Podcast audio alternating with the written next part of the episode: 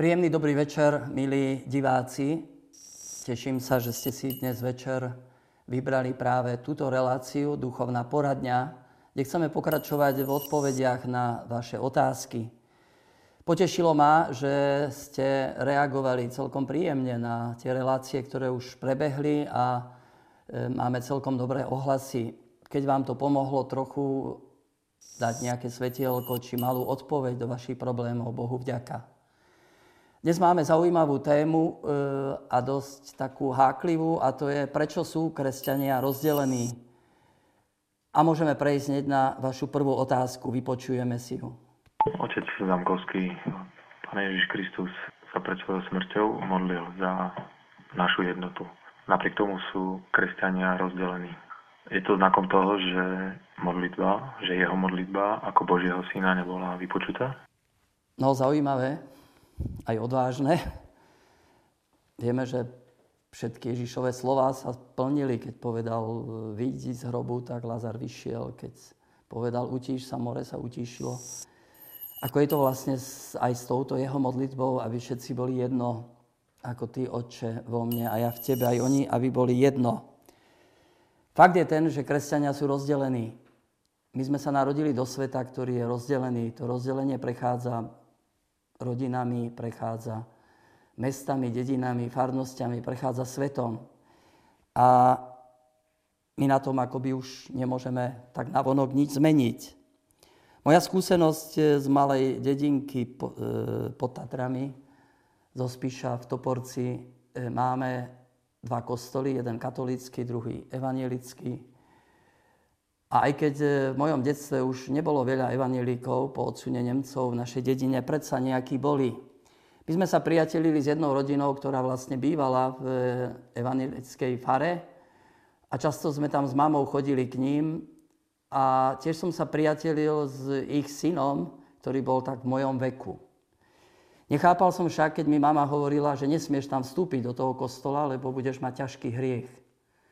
Samozrejme, že som sa pozeral kľúčovou dierkou, čo sa tam deje. Videl som tam kríž, aj nejaký náboženský obraz, počul som piesne o Ježišovi, modlitby a jednoducho som nechápal, prečo tam nemôžem ísť.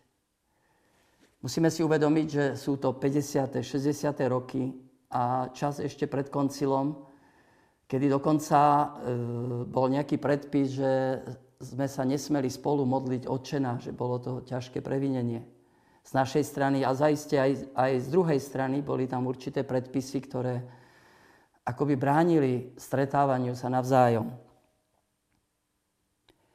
A tak, ako hovorí katechizmus katolíckej cirkvi, e, bod osemsto sedemnásť, v jednej a jedinej Božej cirkvi, ktorú založil Ježiš Kristus, vznikli už na začiatku určité roztržky, ktoré apoštol pranieruje. V neskorších storočiach však prišli väčšie rozpory a nemalé spoločenstva kresťanov sa oddelili od plného spoločenstva katolíckej cirkvi, niekedy vinou z jednej i druhej strany. To je fakt, ktorý vidíme, a vidíme veľké spoločenstva oddelené a hľadáme, kde je príčina, prečo je to tak. Hriech je príčinou každého rozdelenia. Cirkevný otec Tertulian píše, kde sú hriechy, tam je mnohosť, tam je komplikovanosť, tam sú schizmy, herézy, rozpory. Kde je čnosť, kde je láska, tam je jednota. Ako hovorili o prvých kresťanoch, pozrite, ako sa milujú. Hriech, zvlášť hriech pýchy a sebectva, vytvára rozdelenie, napätia, konflikty. Nielen u kresťanov, môžeme to vidieť kdekoľvek aj v našom živote. Spoločenskom, politickom, a niekedy aj v našich kruhoch. A aké to malo všetko dôsledky, tie rozdelenia, to nielen, že sa rozdelili kresťania, ale, ale budovala sa nenávisť a viedli sa vojny. Teraz nedávno som čítal dokument o tridsaťročnej vojne. Bola znázornená tak sarkasticky ako taká ozruta, taká, taký akýsi drak, ktorý požieral ľudí a kostoly a, a ľudia sa zabíjali. Isté, že išlo tu o mocenské boje, ale kresťania, ktorí mali byť takým spojivom a, a vytvárať mosty, vlastne bojujú proti sebe. A dnes to trošku môžeme vidieť na Ukrajine. Bratia vlastne, kresťania, možno z rôznych vyznaní a, a bojujeme, zabíjame sa navzájom. A koľko bolo tých jednaní, viete, aj, aj počas dejín, aj v poslednej dobe, ako si sa nevieme dohodnúť. Pretože pokoj je iba v Kristovi. Svätý Pavol napísal Efezanom, kde tiež videl vo svojej dobe veľké rozpory, rozkoly, hnevy, nenávisti. On je náš pokoj. On je náš pokoj, písal o Kristovi. On spojil obidvoch v jedno, lebo zboril vo svojom tele múr rozdelenia, nepriateľstvo. On spojil obidvoch, lebo skrze neho máme jeden, jedný i druhý v jednom duchu prístup k Otcovi. Efezanom druhá kapitola štrnásť až osemnásť. To je úžasné, že Ježiš na kríži nezabil nepriateľov a nešiel zabiť nepriateľov, ale nepriateľstvo, hnev, nenávisť. Iba keď prichádzame pod kríž a, a prijímame Ježišovo vykúpenie a A ten pokoj, ktorý nám dáva, môžeme byť spolu. Môžeme nachádzať pokoj. A tak hovorí Páter Cantalamesa, pápežský kazateľ, máme tu úžasnú zvesť, úžasnú správu pre nás. My už máme jednotu. Kristus spojil v jedno, pretože zabil nepriateľstvo.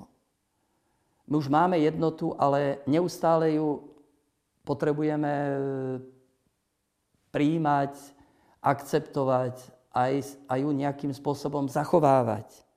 Tak prichádzať jedni, jedni k druhým. Ježiš nielen, že sa modlil za jednotu, aby boli jedno, ale čo si aj urobil. On naozaj zobral na seba všetky tie naše hnevy, nepriateľstva a, a pribil ich na kríž. Iba v pokore, keď prichádzame pod kríž, môžeme vnímať, že sme jedno. Vtedy vyvyšujeme Ježiša, on priťahuje všetkých k sebe. A nakoniec to určitým spôsobom aj prežívame. Všade, kde budujete vzťahy a stretávate sa aj s ľuďmi iných vyznaní protestantských cirkví, zisťujete, že tak je oveľa viac toho, čo nás zjednocuje, ako to, čo nás rozdeľuje. Nakoniec aj ten môj priateľ, ktorého som spomínal, ten odišiel potom do zahraničia a stal sa vlastne pastorom. Buduje Božie kráľovstvo. Ja som sa stal misionárom v katolíckej cirkvi a hoci sme kdesi tak e, geograficky vzdialení, ale v podstate sme jedno, lebo budujeme jedno kráľovstvo a verím, že sa raz stretneme spoločne v nebeskom domove, kde bude už plná jednota. A ešte k tomu, že nemôžem vojsť do e, evanjelického kostola, ako mi mama hovorila, tak chcem povedať, že e, počas mojej misionárskej praxe mal som možnosť e, nielen vstúpiť do viacerých kostolov, evanjelikov či iných cirkví, ale mal som možnosť tam aj kázať a, a nejak povzbudzovať ľudí, aby sme e, budovali jedno kráľovstvo a, a budovali priateľstvo. A tak vlastne môžeme povedať, že Ježiš nám dáva nielen prísľub, aby boli jedno, dáva nám Ducha Svätého, aby sme mohli milovať jedni druhých, aby sme mohli budovať túto jednotu a dáva nám istotu a nádej, že jeho slova sa raz naplnia.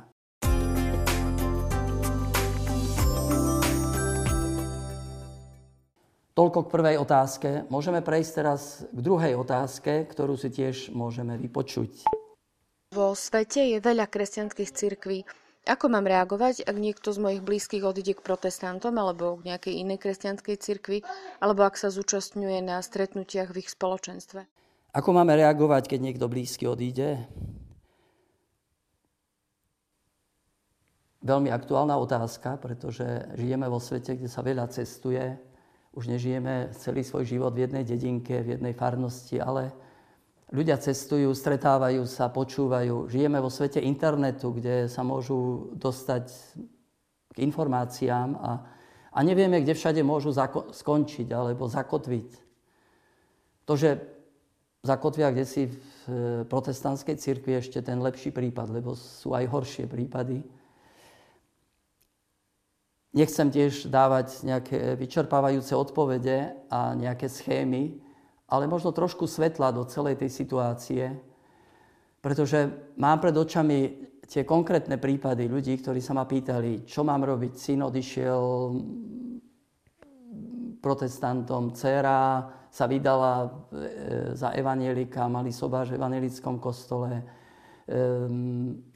Zase iný chodí do protestantských spoločenstiev, na modlitby, na koncerty, ako máme reagovať a podobne. Chceme len trošku dať svetla. Možno sa tak trochu spoločne zamyslieť, ako to vlastne je. Poznám prípady, keď niekto formálne žijúci v katolíckej cirkvi, katolík, ale v podstate nepraktizuje svoju vieru, nájde živý vzťah k Ježišovi e, u protestantov a tam nejakým spôsobom aj nejak zakotví.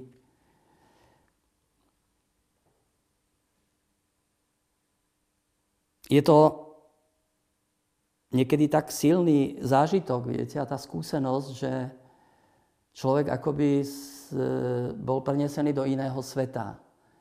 A jemu sa zdá, že tu som našiel to, čo som hľadal. Je to naozaj silné, veď pápež František vo, svojej, vo svojom liste nám píše: radosť Evanjelia naplňa srdce a celý život tých, ktorí sa stretávajú s Kristom a nechajú sa ním zachrániť od hriechu a smútku. A toho človeka to tak nejak naplňa aj radosťou, že si myslí, že toto je práve to, čo som hľadal. Je pravda, že niektorí sa po čase môžu vrátiť do katolíckej cirkvi, zistia, že to môžu prežívať doma, že sa môžu s Kristom stretávať, rozvíjať svoju vieru. Iní e, zostávajú nejaký čas e, v týchto iných spoločenstvách a tam nejako rozvíjajú svoju vieru, lebo keď človek stretne živého Krista, tak sa snaží ho viac poznávať, stretávať, byť s ním. A kde má možnosť k tomu, tak tam, kde si zostáva.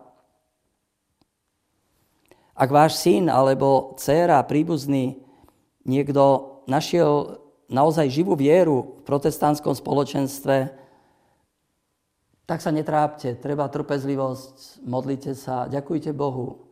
Ak je, naozaj žije s Kristom, tak je v dobrých rukách, je v rukách Božích a Pán Boh nás všetkých vedie kdesi k spoločnej jednote. Opýtal som sa nedávno jednej známej, um, ako to vlastne u nich bolo doma, pretože rodičia boli v zmiešanom manželstve.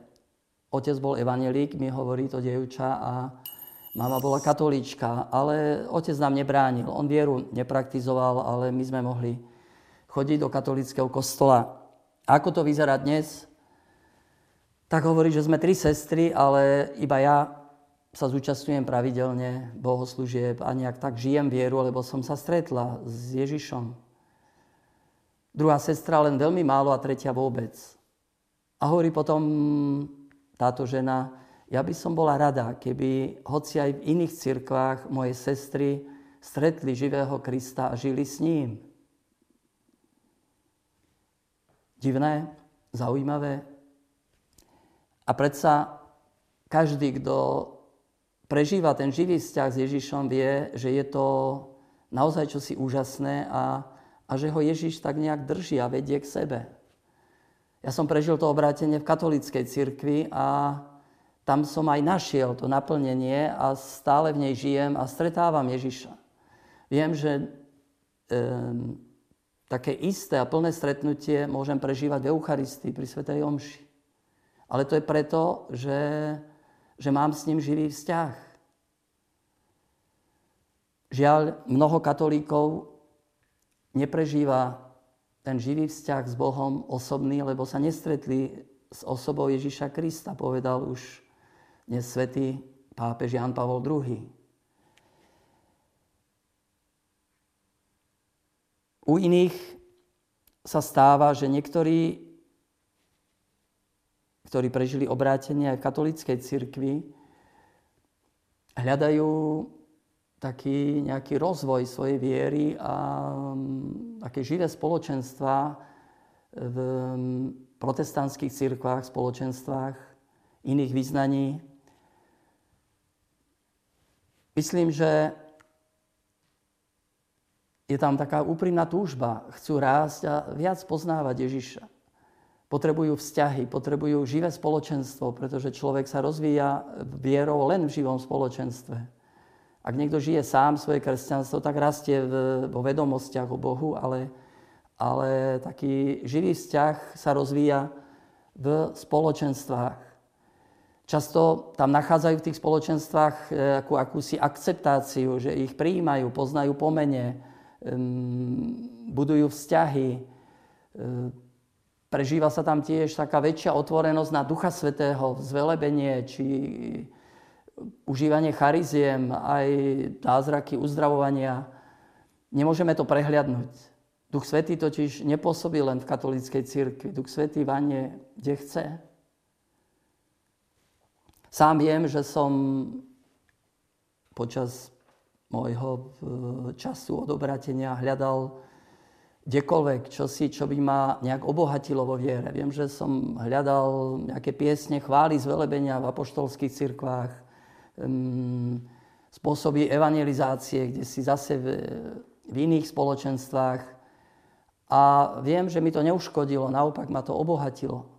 Niekedy je vlastne aj dobré, keď trošku vidíme akoby z inej strany to, čomu veríme, akoby z iného pohľadu.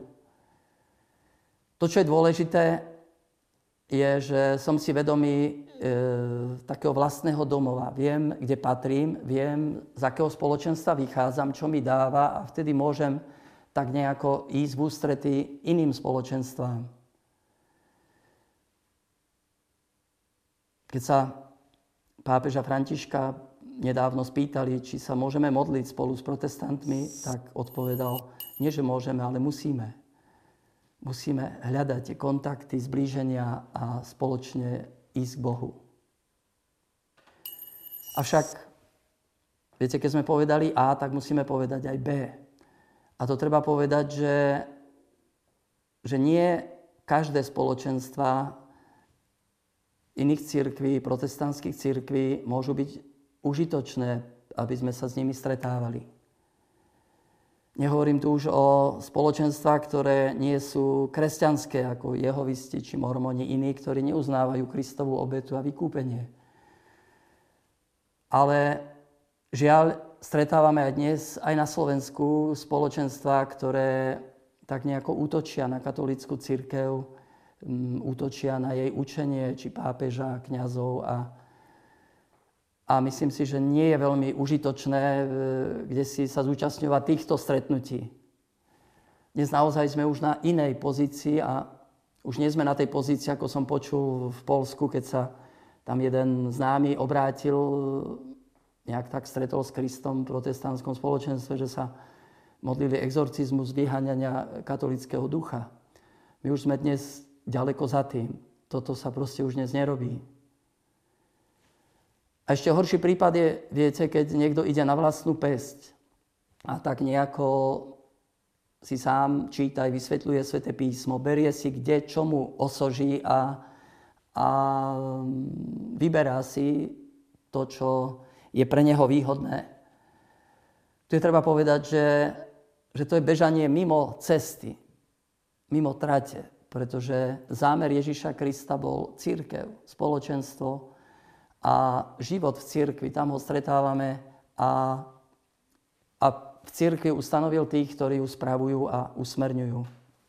Ako som spomínal, drahí diváci, ak vám syn, dcéra alebo nejaký príbuzný odišiel do iného spoločenstva, kde nejak sa stretáva s Kristom, rozvíja sa vo viere, tak sa nemusíme trápiť, modlíme sa, majme trpezlivosť a Verme, že je v dobrých rukách. A nakoniec nevieme, ako Pán Boh vedie naše cesty a privádza nás domov. Veľmi poteší aj mňa vždy svedectvo tých, ktorí po dlhom hľadaní našli ten domov. Napríklad protestantský pastor Scott Hahn, keď tak slávnostne vyhlasuje, vrátil som sa domov, keď sa ocitol v katolíckej cirkvi. Alebo z poslednej doby veľký evangelizátor a charizmatik, zakladateľ mnohých spoločenstiev Voda života po svete, švédsky evangelizátor Ulf Ekman prestúpil v marci dvetisícštrnásť so svojou manželkou Brigitou do katolíckej cirkvi. Koment, e, vyznal to asi takto. Vstúpili sme do katolíckej cirkvi, pretože potrebujem to, čo Ježiš do nej vložil. Potrebujem sviatosti, potrebujem autoritu cirkvi, potrebujem pápeža, potrebujem tradíciu, potrebujem cirkev, aby som dosiahol spasenie. Je to krásne priznanie, ako som desi inde čítal, keď sa opýtali na Máriu, tak hovorí, že Mária nebola dodatok môjmu obráteniu, ale bola kdesi na začiatku. Tak aj to nás môže povzbudiť, aby sme žili tú svoju vieru a mm, tešili sa z toho, že máme plnosť tej pravdy a že môžeme prežívať to stretnutie s Kristom v našej viere. Tieto svedectvá ľudí, takých poctivých, ktorí naozaj hľadali, nás povzbudzujú, ale samozrejme Pán Boh má pre každého z nás svoju zvláštnu cestu a sme vďační, že môžeme po tejto ceste kráčať.